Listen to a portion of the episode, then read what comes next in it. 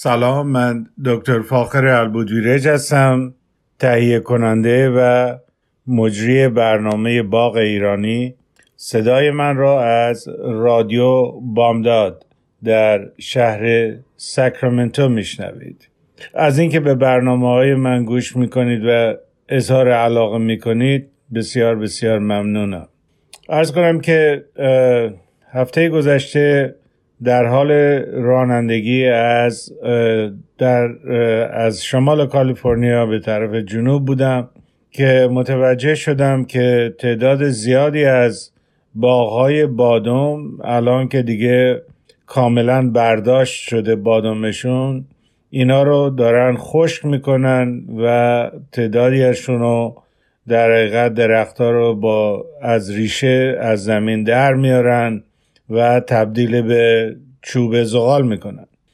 اما چرا این کار رو انجام میدن؟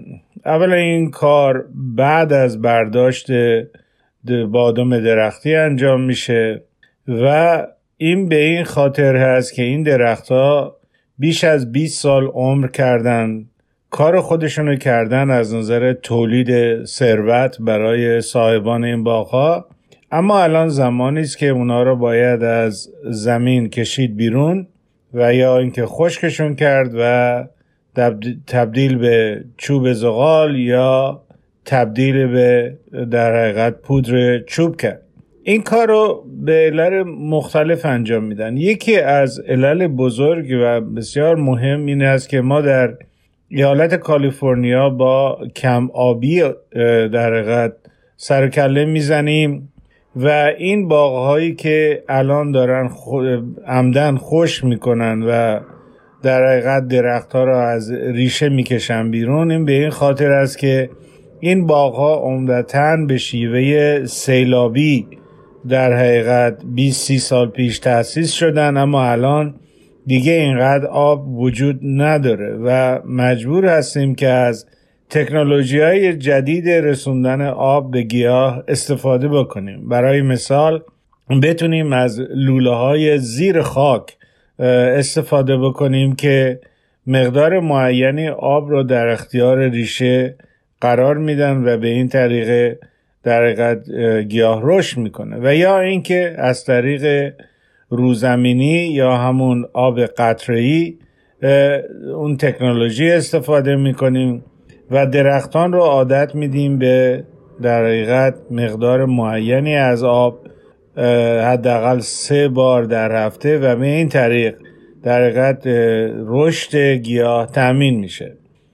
از طرف دیگر در اثر استفاده مکرر از کلسیوم یا در حقیقت آهک و همچنین استفاده از کودهای شیمیایی در زیر منطقه ریشه گیاه یک لایه بسیار لایه بسیار سفتی فرم می‌گیره که این جلوگیری می‌کنه از نفوذ آب به لایه های پایینی. پس مجبور هستیم بعد از اینکه این زمین ها رو خالی از درخت کردیم مجبور هستیم که با بکهوهای یا ترکتورهای بسیار غولپیکر در حقیقت در زمین نفوذ کنیم و این لایه رو در حقیقت بشکنیم به این طریقه اجازه بدیم که آب از سطح بالایی نفوذ کرده به سطح پایینی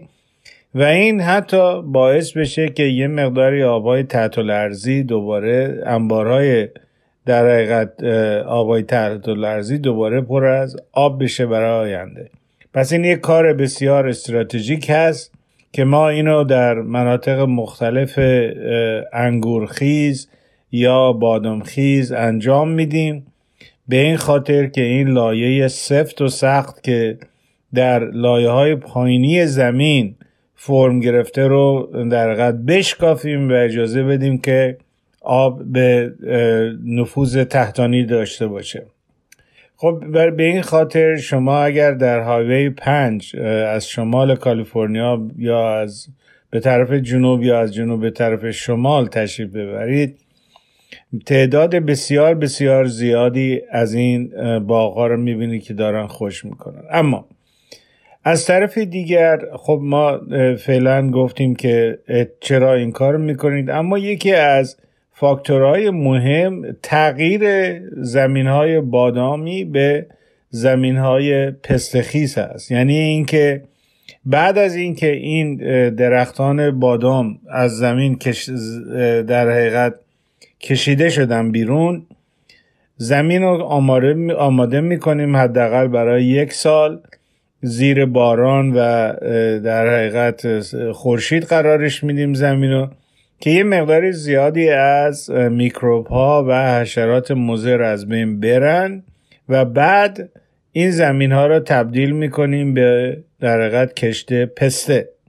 و این به این خاطره که پسته امروز بسیار از نظر marketing یا بازاریابی روش تبلیغ خیلی زیادی میشه و پول خوب خیلی خوب هم به در حقیقت صاحبان این باغا می در حقیقت برمیگردونه.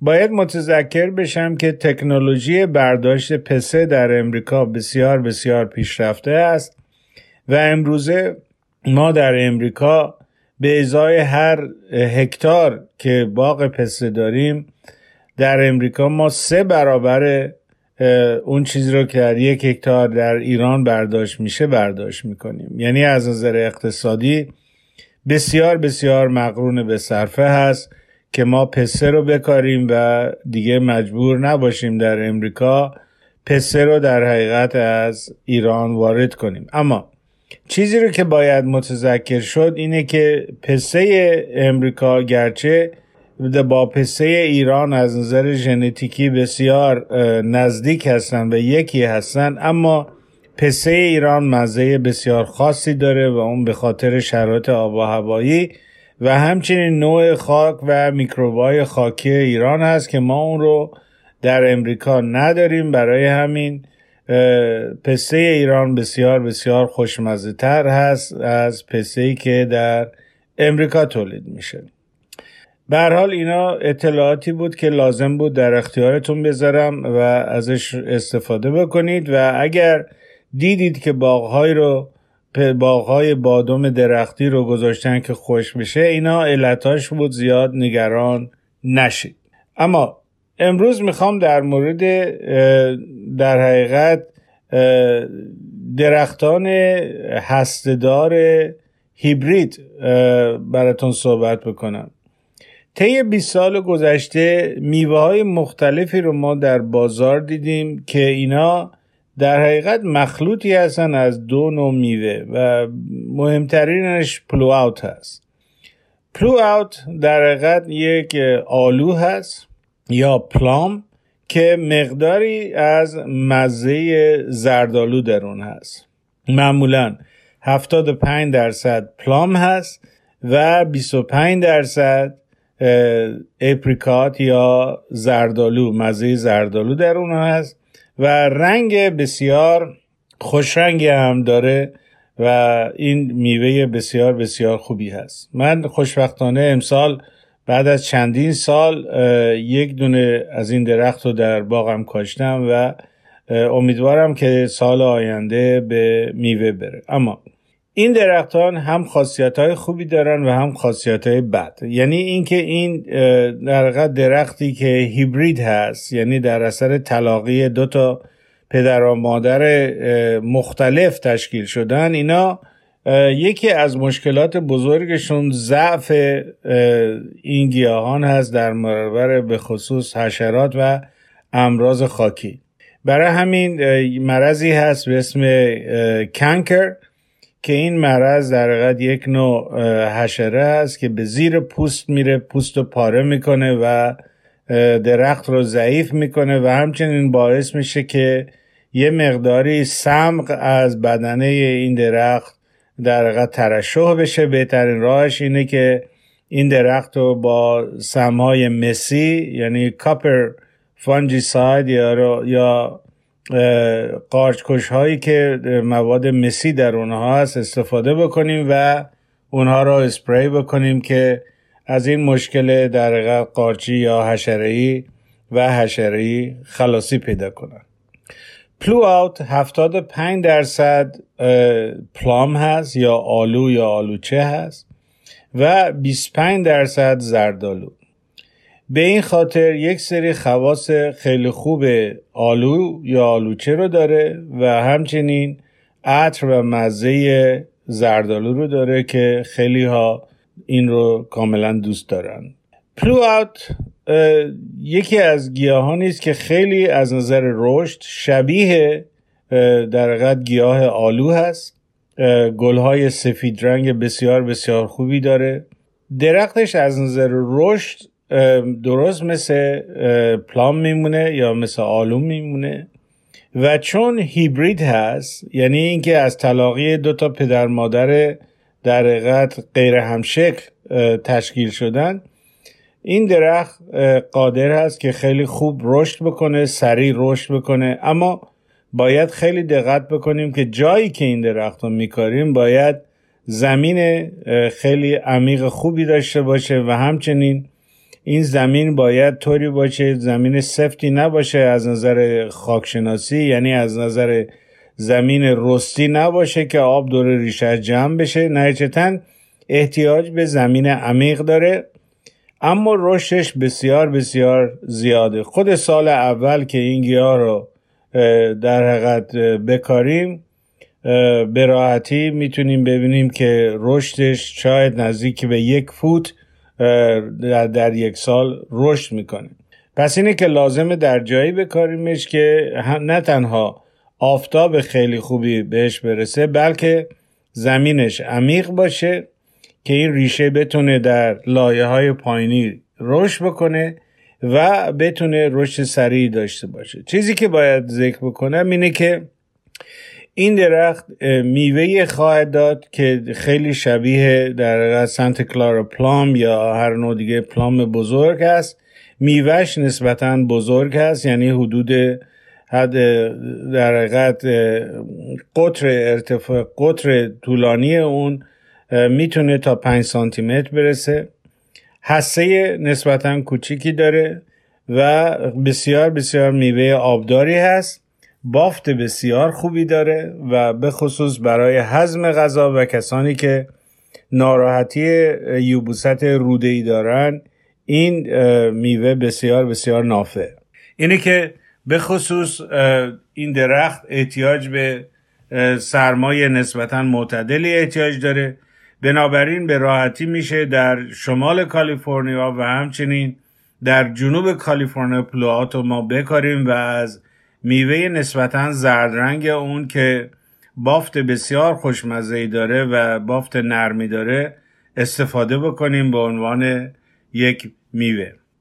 اما یکی از عللی که این میوه زیاد این میوه های هایبرید یا میوه هایی که در حقیقت از دو پدر مادر غیر همشکل تشکیل شدن ما این میوه ها را زیاد در بازار نمی بینیم فقط به این خاطر که مزه این میوه ها در حقیقت ممکنه مورد علاقه مردم یا مردم مصرف کننده نباشه.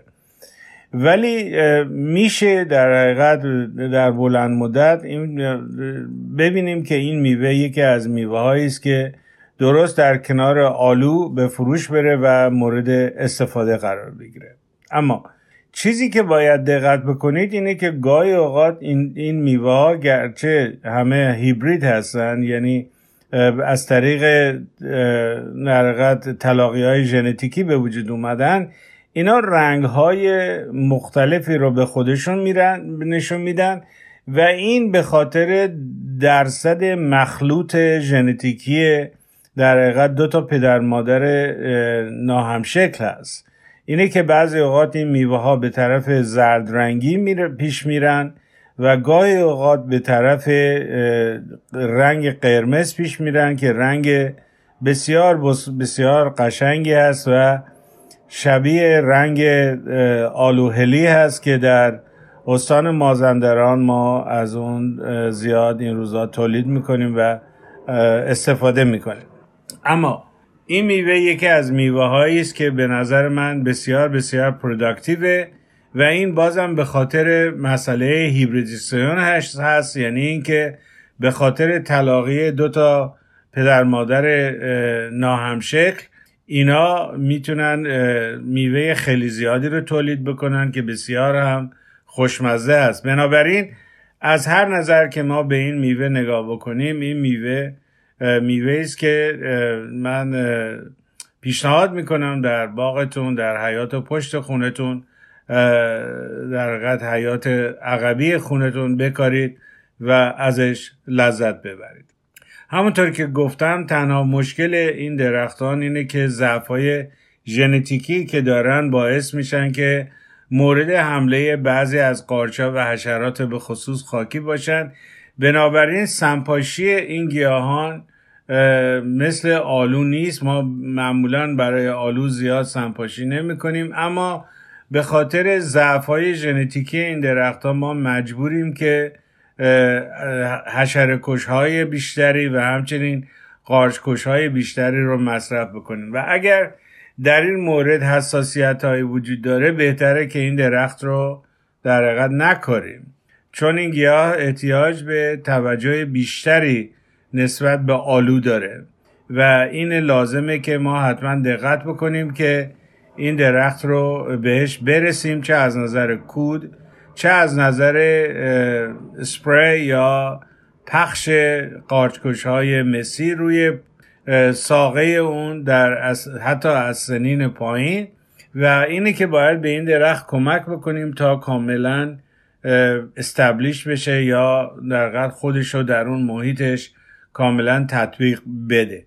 اما عمر این درخت عمدتا به همین به خاطر همین ضعف های ژنتیکی از آلو و آلوچه عمرش کمتره و اینم بازم به خاطر مشکلات قارچی و حشره هست که این گیاه همیشه در با اون دست و پنجه در می‌کنه.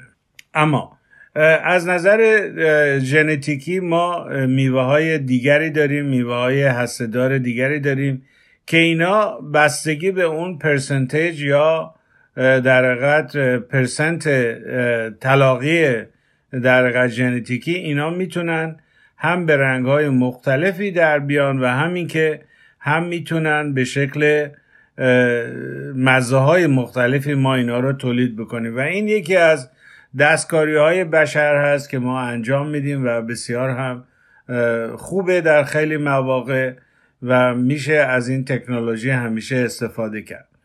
چیزی رو که باید یادآور بشم گاهی اوقات شما اگر به نرسریا تشریف ببرید درخت پلام رو می‌بینید که این درخت پلام یا همون آلو یا آلوچه شاخه های مختلفی داره و روی هر شاخه شما می‌بینید که یک نوع در حقیقت پلوات یا پلوکات در حقیقت گرافت کردن یعنی پیوند زدن. یعنی شما می‌تونید درخت پلواتو که از نظر ژنتیکی تغییرش دادید از ساقش یا از ساقای جانبی اون ببرید و روی درخت پلام یا همون آلو پیوند بزنید. به این طریقه شما نه تنها آلو دارید بلکه پلوات هم رو اون درخت دارید. اما چون گراف زدن در حقیقت یک نوع طلاقی بافتی هست بعد از, بعد از مدتی متوجه میشید که اون پلو که میوه تولید می‌کنه روی درخت آلو اون مزه قبلی رو نداره و بیشتر حالت مزه پلام رو پیدا می‌کنه. این به این خاطره که از نظر طبیعی ما گرچه در حقیقت گرافتینگ انجام میدیم یا پیوندی انجام میدیم اما گیاه قالب می‌تونه مواد قندی بیشتری تولید کنه که و همچنین این مواد قندی که مزه ها در اون حل هستن و می‌تونه نقش قالب داشته باشه و بعد از مدتی بعد از چهار پنج سال متوجه میشید حتی اون پیوندهایی که فکر می‌کردید میوه خاص خودش رو تولید کنه همه اینا تبدیل شد به یک میوه که همون میوه پلام باشه. پس در این مورد باید خیلی دقت بکنید. در مورد سیب هم خیلی من از این در قد مالتی لاترال پلانت ها دیدم. اما بعد از مدتی مزه تمام این میوه ها همش یکی میشه و اون مزه قالب هست که بیشتر از در حقیقت درخت مادر منشأ میشه. به حال این خلاصه بود از صحبت های من در مورد پلوات یا میوهی که هم آلو هست هم زردالو و امیدوارم از این میوه لذت ببرید و درختش رو در خونهتون حتما بکارید. برنامه من اینجا تمام شده. با ایمان به خود و امید به آینده بهتر. برای همه ما تا برنامه بعدی شما را به خدای ایران می سپارم روز روزگار بر شما خوش.